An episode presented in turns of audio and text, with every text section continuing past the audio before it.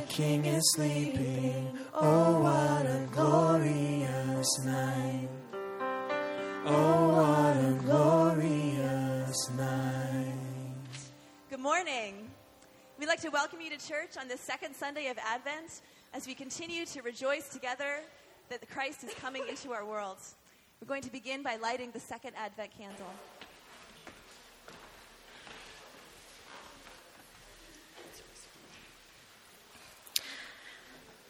Fire burns, it hurts, it can destroy. Fire also gives warmth and light.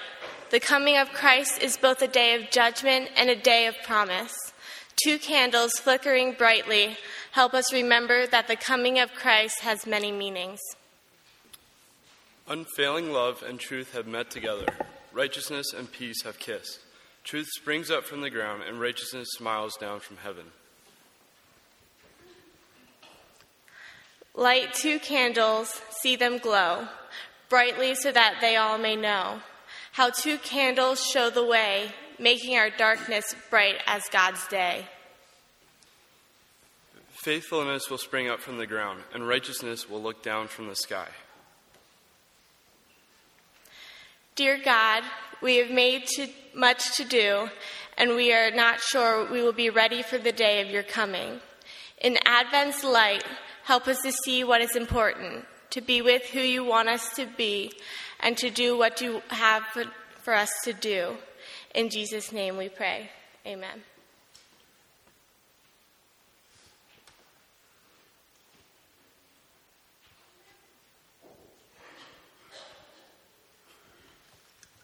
Please stand as we continue in worship together.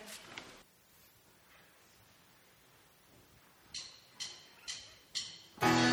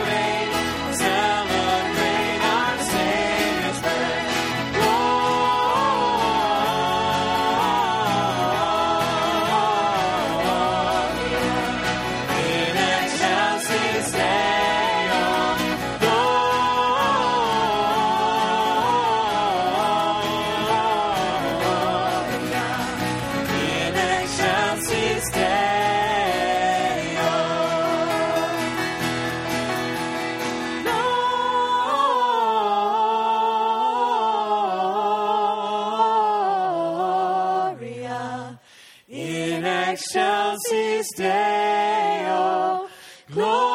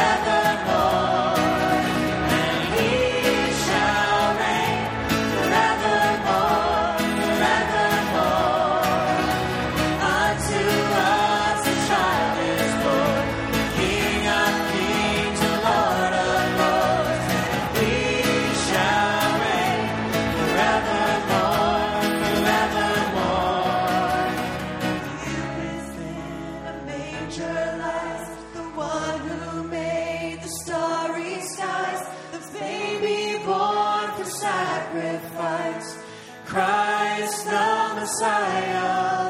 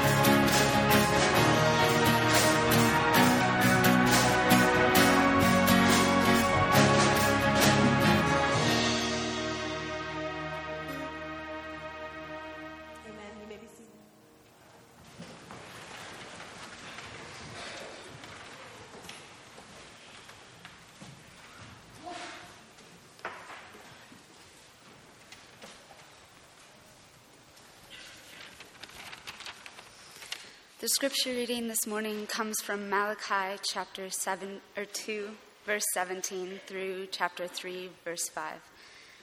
Breaking covenant through injustice. You have wearied the Lord with your words.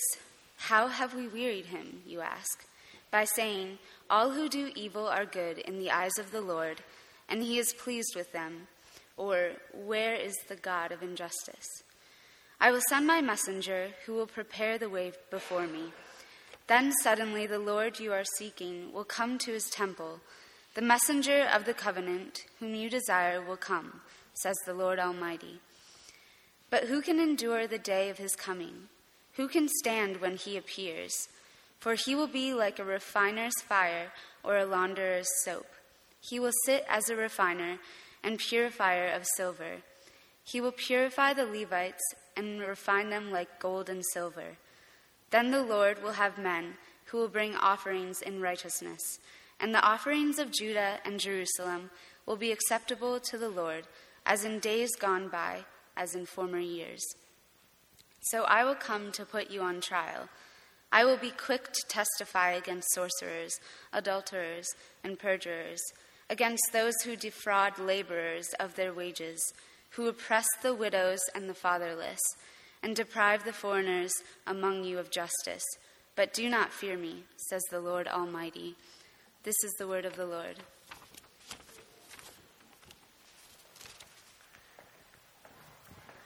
As we continue in worship this morning, I invite you to take a couple of moments to uh, greet others who are here in worship. Maybe introduce yourself to someone you don't know as we, uh, we uh, just join our hearts together and as we prepare to hear God's word.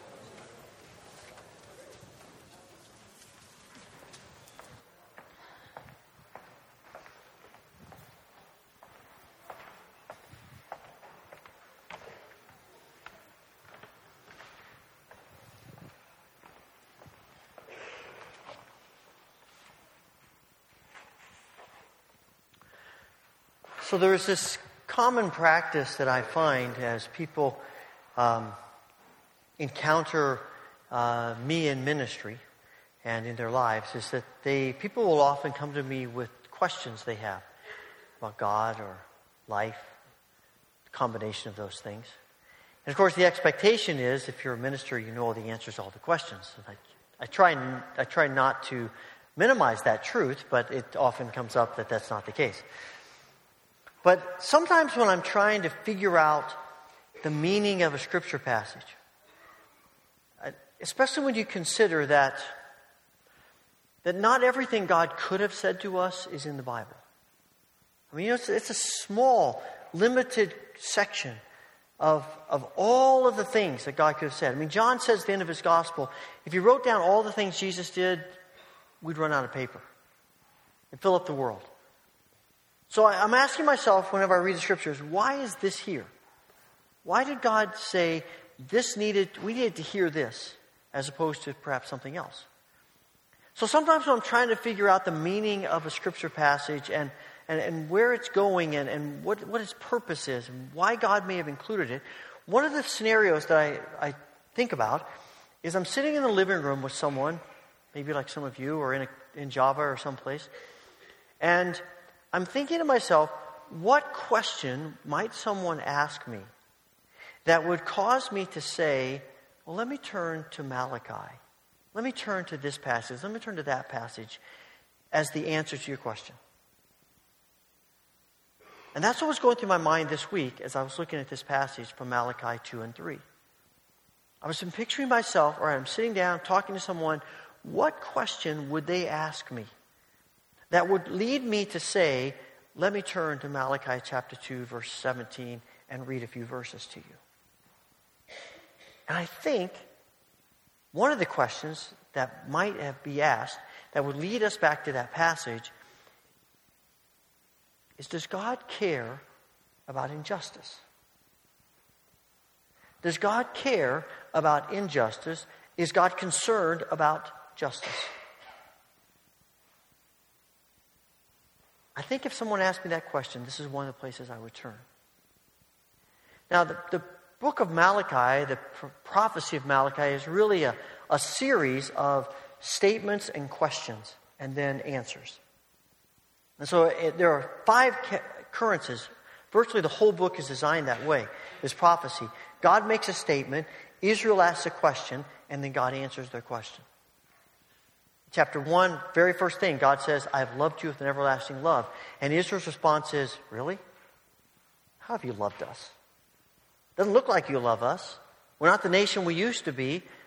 Things aren't going so well here for us. It doesn't feel like you love us. And God says, oh, I love you because I chose you.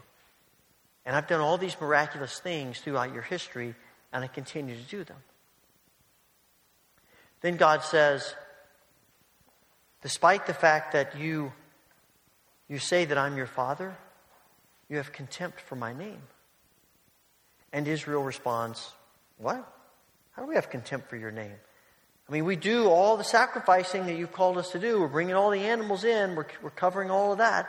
And God's answer is, Yeah, you're bringing sacrifices, but have you looked at these sacrifices? These are animals you wouldn't, you don't want anyway. These are the dregs of your flock. These animals are maimed and blind and diseased. I mean, you're just trying to think of a way to get rid of them. And these are the things you bring to me and say, oh, we're good. Try giving those, try offering those to your governor as a gift and see how he likes it. And yet you keep bringing them to me. Because you have contempt for my name. You don't really love me and care about me. In chapter 2, verse 10, God says, Here's the thing even if you brought the right sacrifices, I wouldn't accept them. And now Israel says, Why won't God accept our sacrifices? And he says, Because of the way, is the way you're disregarding the marital covenant that I set up for you. You're going off and you're marrying, you're marrying people from other places who don't worship me. And the underlying mindset is, hey, all the gods are the same. Yahweh's no different than Baal or or Ashtoreth or Marduk or any of the other gods of any of the other nations, what difference does it make? God's not unique. And when you do marry people of the faith, you treat them with contempt. You're unfaithful. And you men, you divorce your wives at the drop of a hat and you leave them helpless.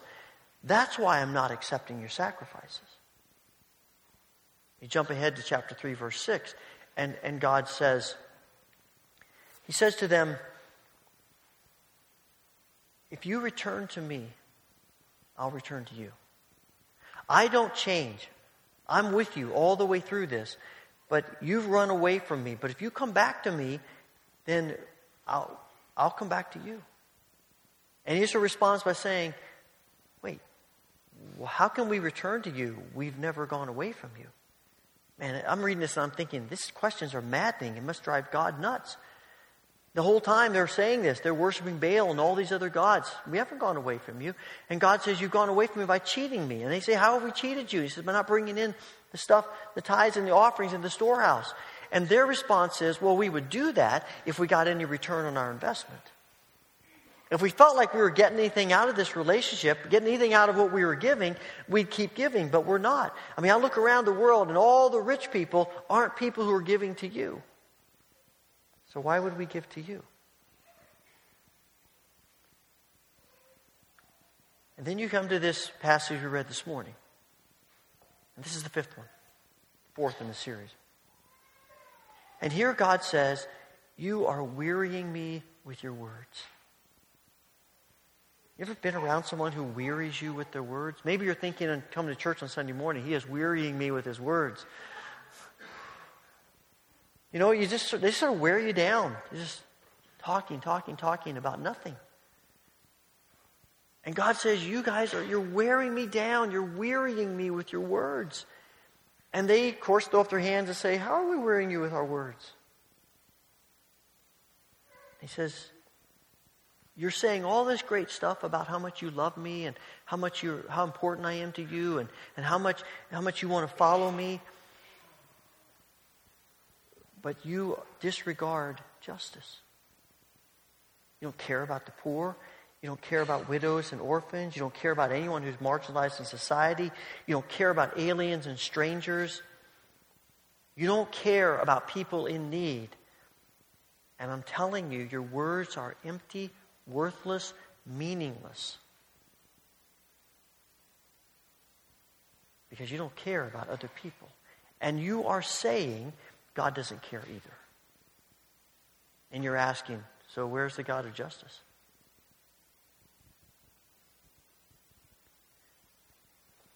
God has always cared about justice. I mean, Israel starts out, God lays out the laws for them.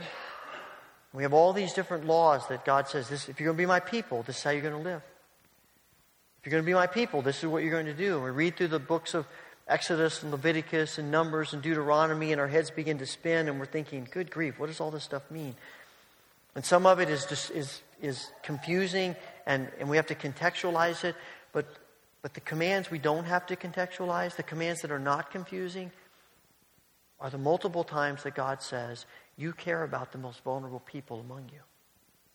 You're responsible for them. You take care of them widows and orphans and aliens and strangers and people who don't have a way to support themselves and people who can't, who can't take care of, of themselves or their families.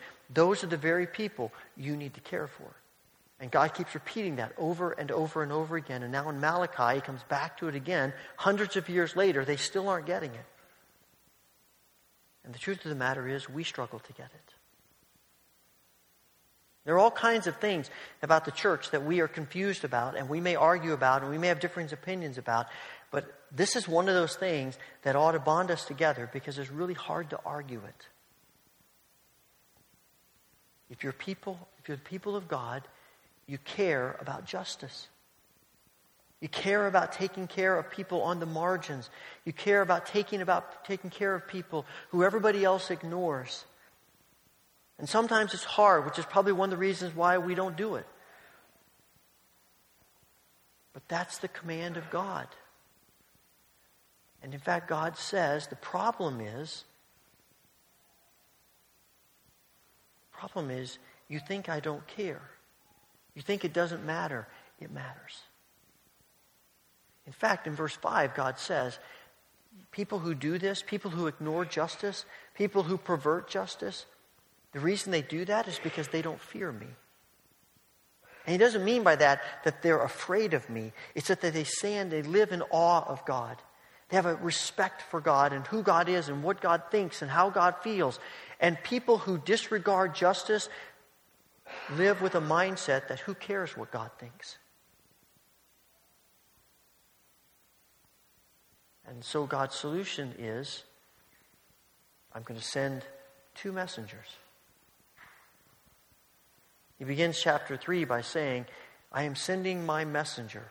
And that first messenger is going to prepare the way for the second messenger. Probably, I mean, more than likely, he's referring to John the Baptist. And then he says, after that messenger comes, then the messenger of the covenant, which is a different messenger, sets him apart. And that messenger is Jesus. And says, This messenger is coming, and he's going to come for one purpose, and that is to refine and purify. He's going to make you holy. He is going, he's going to, to burn off the dross and all the, the crud of your lives and all the ways in which you misinterpret me and pervert justice and all the things that you do, He's going to come and He's going to take care of that. He's going to work on that. I think one of the reasons that we run from that is because, quite frankly, refining and purifying and cleansing is painful.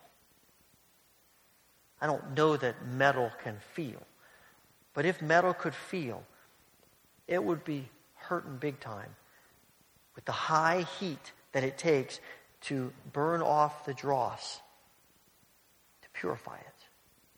I don't think clothing can feel, but if it could, it would scream out in pain when there's a stain and we put some soap on it and we're scrubbing it and rubbing it to get that stain out. And you and I, we feel pain. And God says, I'm going to do similar things to you. I'm going to turn up the heat. I'm going to put on the soap and scrub. No wonder we run away from it. But he says, That's why my messenger's coming. He's going to make us holy. He's going to give us one heart, one mind, one spirit, one focus. And that focus is God. And he's going, to, he's going to wipe out, he's going to refine, he's going to purify, he's going to cleanse all the other stuff in our hearts that gets in the way, that pulls us away from God, that, that causes our vision to be blurred and twisted and confused. He's going to separate that. And Jesus comes to do just that. Tim Keller says that really our, our lives are defined by the priority, the order of our loves. What do we love most? What do we love more? What do we love less? What do we love least? If we were to sit down for a few moments this morning and, and write down, this is what I love the most, this is what I love more than other things. This is what I love less than other things. This is what I love the least. It would be interesting to, to think about what's on those lists. And here's the, here's the problem is that what we would probably write down on the list is what we think, what we would like for it to be. We should make a second list to say, all right, let's be honest. Here's how we live. And that's what Jesus comes to address. The disconnect between what we say and what we do. And that's Israel's problem. I mean, they're saying all the right things. They're coming and saying, God, you're so great. God, you're so great. And then they go out and they treat people contemptuously. They take advantage of people. And they abuse people. And they use people. And they ignore people. And they're apathetic toward people. And God says, Your words are empty and meaningless. Nothing. The scary part about this prophecy is that when we think about the world of injustice, we have a tendency to point our fingers at other people. They're the problem, they're the problem, they're the problem, they're the problem. All these other people, that's where we tend to point our fingers. And they're certainly a part of it. To point at terrorists, people who who, um, in our opinion, maybe live immoral lifestyles, maybe promote immorality, maybe promote things that are definitely against the scriptures. And we want to point at those people and say they're the problem.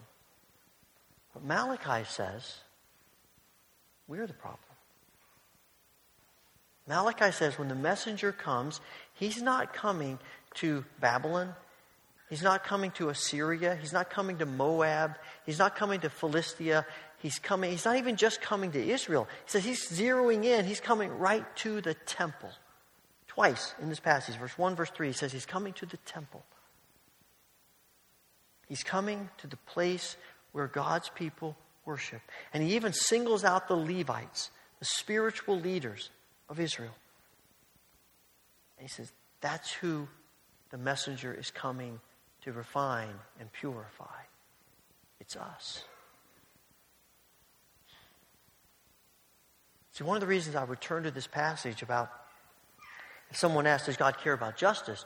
is because more often than not, people don't think God cares about justice because they don't think God's people care about justice. And quite frankly, the image of that God's people portrays is going to be the image that people have of God. And that's not something we lament. That's how God designed it. You go all the way back to Genesis chapter 12. God says to Abraham, I'm going to call you out, I'm going to bless you, and I'm going to bless you, and through you, all the nations of the world are going to be blessed. People are going to look at you and me in you, and they're going to say, That's what God is like. And God chooses Israel and calls them out to be a nation, not just so they can be special and nobody else and, and no one else is special, but He calls them out so that the world will see this is what people look like who are engaged with God. This is what it looks like for people to, to be followers of Yahweh. Now, don't you want to be followers too? And God calls the church to be the visible presence of Jesus on this earth. So that people will say, they have something I want. And when we twist that and pervert that and misrepresent God, people don't just look at us and say, What's wrong with those people? They say, What's wrong with those people? and What's wrong with God? No wonder God sends a messenger to purify us. There are times when I want to say to anyone, whether you're here or anywhere else, and not a follower of Jesus, please forgive us. Forgive us for misrepresenting who God is. Forgive us for giving you the impression that God doesn't care about the most needy and vulnerable people in this world. Forgive us. Because that's not who God is. I had someone recently say that they have a friend who, who um, has a little quote, a couple sentences that they put together that they, they say in this, on this line, just they want to say to people, look, forgive us because we're human and we make mistakes and we misrepresent God. But when we do that, hold, think, hold that against us. Don't hold that against Jesus because while we let you down, Jesus never does. While we may not want to forgive you, Jesus always does. And I think that it's great value in that, and, and it's right. But at the same time, sometimes we use that as an excuse. We just simply say, well, you know, we're not perfect, so get over it. When the reality is, we ought to be praying, God, purify me, change me, make me new, so that I am much more apt to represent you as you are than in some way that I have twisted and confused it.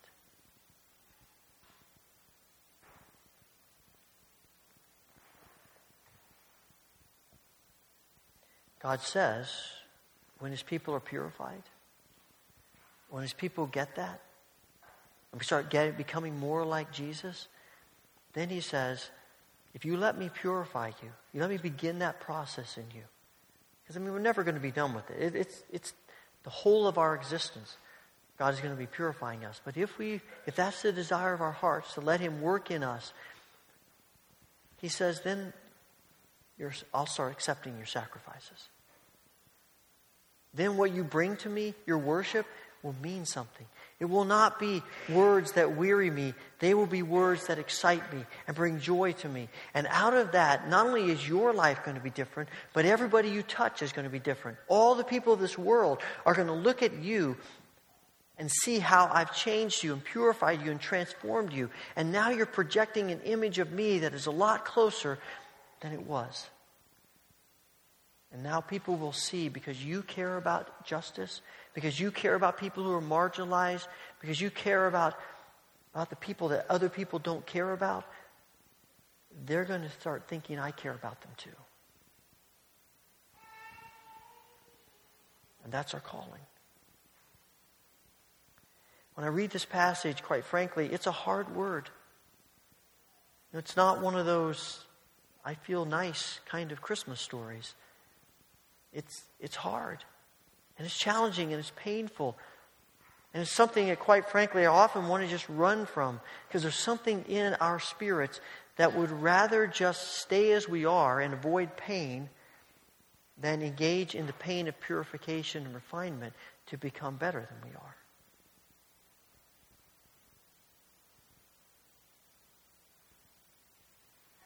But in the midst of that, what I see here is not so much judgment as grace. Because God gives us a warning. You know, he, he brings us a warning and he says, My messenger is coming.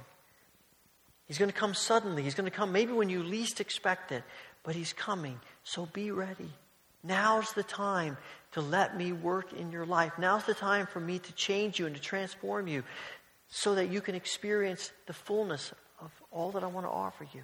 And it's not just about eternity. This is one of those cases where you get down to the end and, and you say, Why didn't I do that sooner?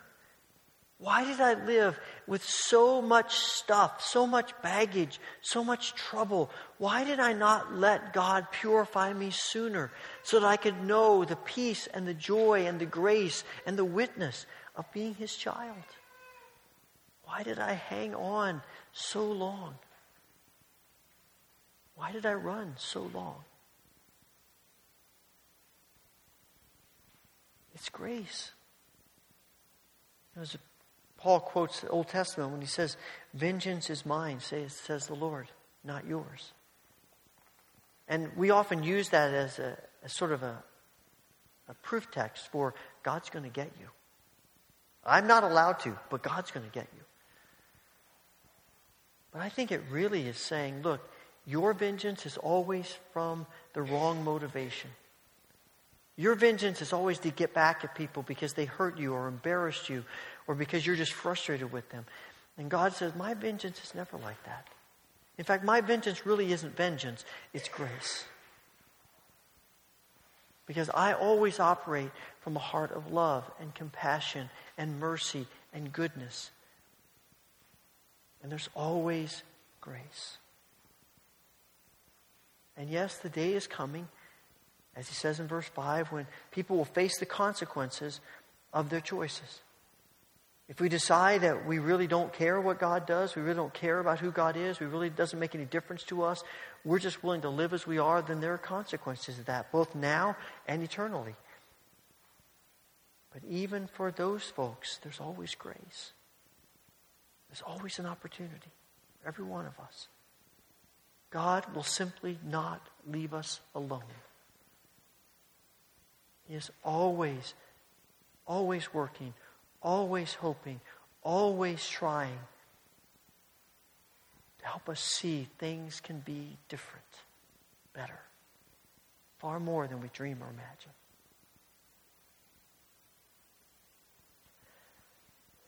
I don't know if you have any uh, Christmas traditions in your families where you, you maybe watch a, a Christmas show or two or a movie.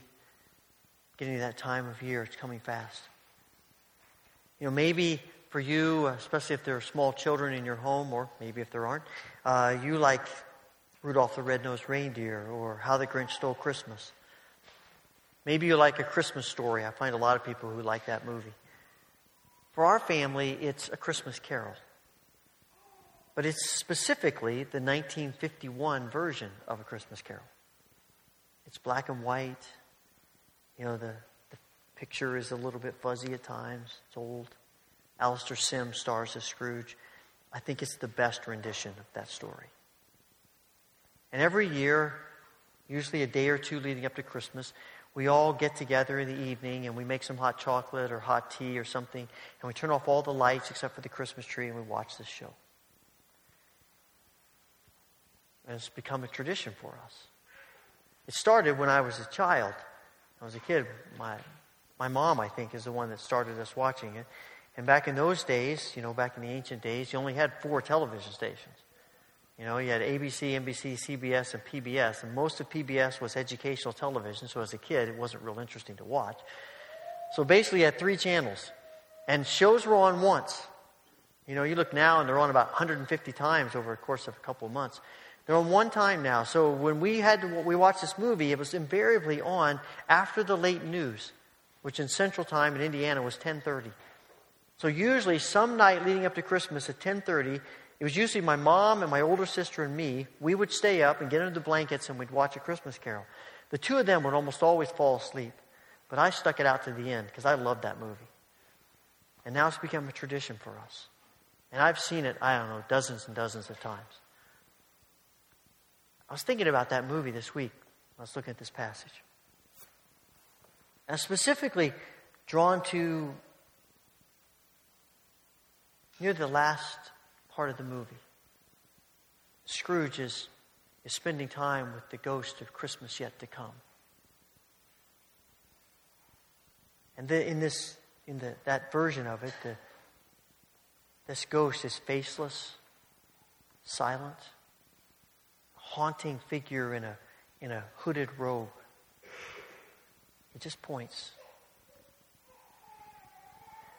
He takes Scrooge all around and shows him all the things that are going to happen in all the ways that people don't have any concern that he's died and gone.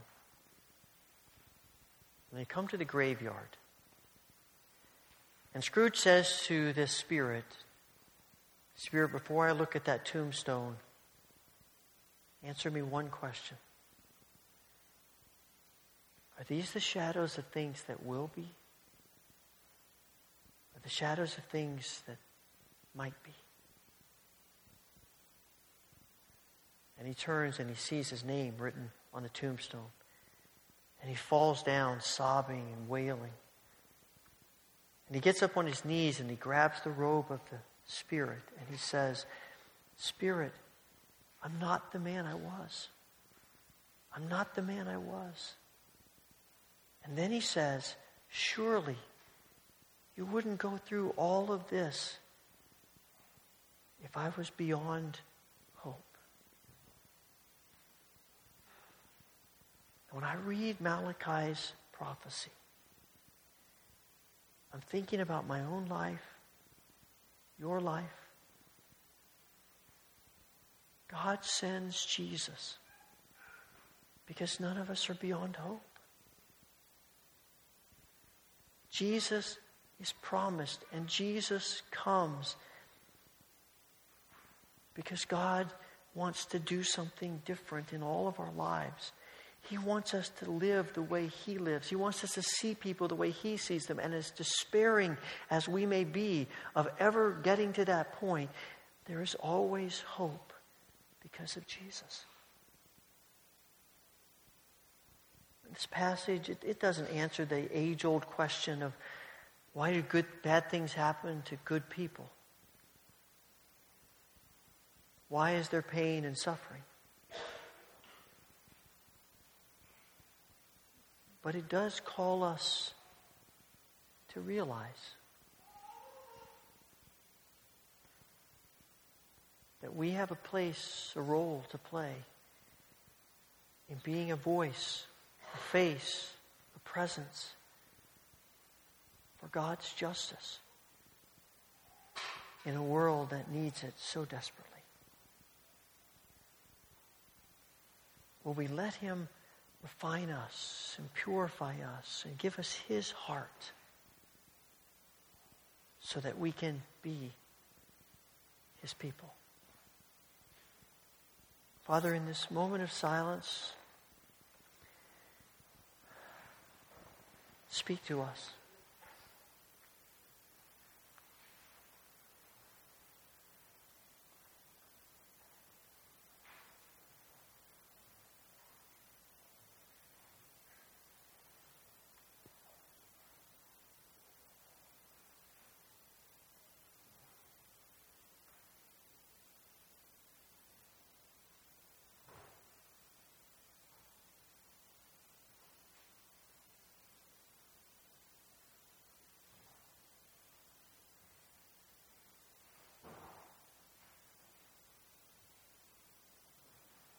Holy Father, thank you for your grace and mercy to us. I pray that you will continue to work in our hearts, in our minds, our spirits. Father, as we come today, we, we know that we live in a world of great pain and grief and heartache. There are those who are grieving who are among us and connected to us, and we pray that you will bring healing to them. Especially at this holiday time, the pain may be a little bit more exposed. Heal us and give us grace to help each other. We pray, Father, for all who are struggling with issues of health. We ask that you would pour out your healing grace on each person who is wrestling with issues of sickness and disease, pain. Father, we pray for the ministry of our church. We thank you, especially today, for the ministry of the King's Kids clubs, the boys and the girls. This ministry that has been reaching out to children for many years, we pray that it will continue to be an outlet of grace and help. Lord, bless every student who comes. Bless every teacher and helper and leader and everyone who's involved, and may they sense your spirit in every way. And Father, we pray for the church beyond us. We think of uh, St. Patrick's Roman Catholic Church in Fillmore. Thank you for their ministry, for Father Dennis, and for all the ways in which they are impacting you in that community and beyond. And we pray that you will continue to bless them. And Father, we pray for the church around the world. Thank you for what you're doing with the Jesus film. It is astounding the millions and millions of people who have not only watched that film, but who have come to faith because of that film. Continue to bless its effort, its work, its effect. We pray, Father, for our brothers and sisters in Bangladesh and all that they are facing opposition and threats and persecution. Give them courage and strength. Lord, so fill them with your love and compassion that even those who are persecuting them might come to faith in you. Lord, thank you for your grace in sending Christ. Help us to live in the truth of his coming. And we pray this all in his name. Amen.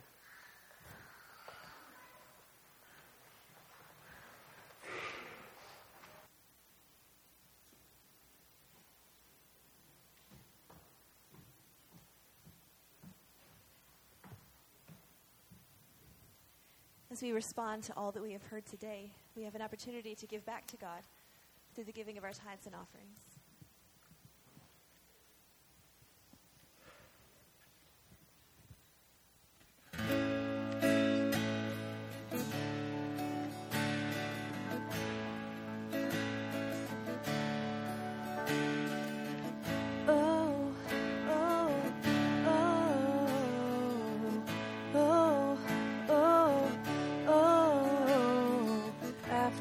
Silence of waiting so long, we hear a baby's first cry. Into our midnight, a heavenly song whispers that hope is alive. Oh, joy to the world on this holy night. So sing with the angels that fill up the sky.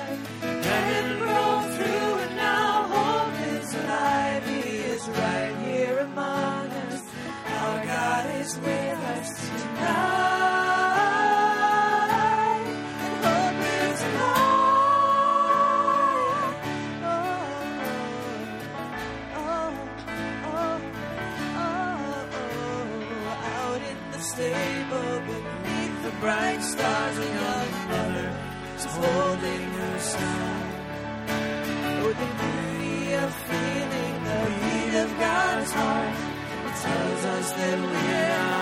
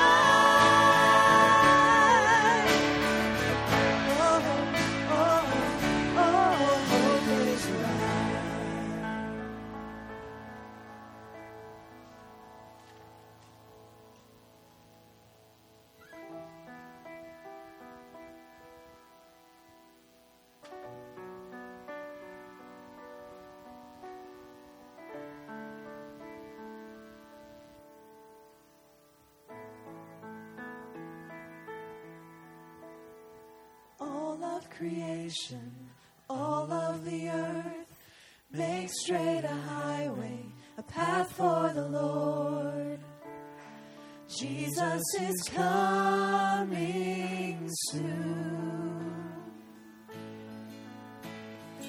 Call back the sinner, wake up the saint, let every nation shout of your fame. Jesus is coming soon. Like a bride.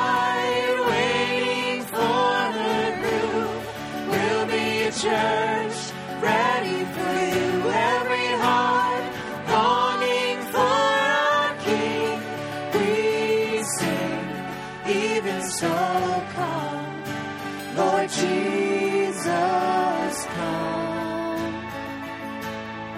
Even so.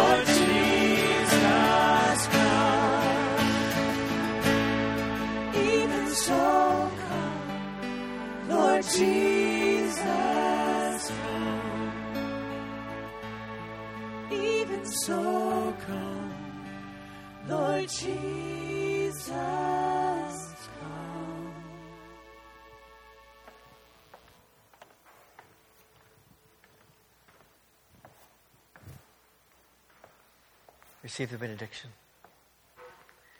May the Lord bless you and keep you. May the Lord make his face shine upon you and be gracious unto you. May the Lord turn his face toward you and give you peace. Amen.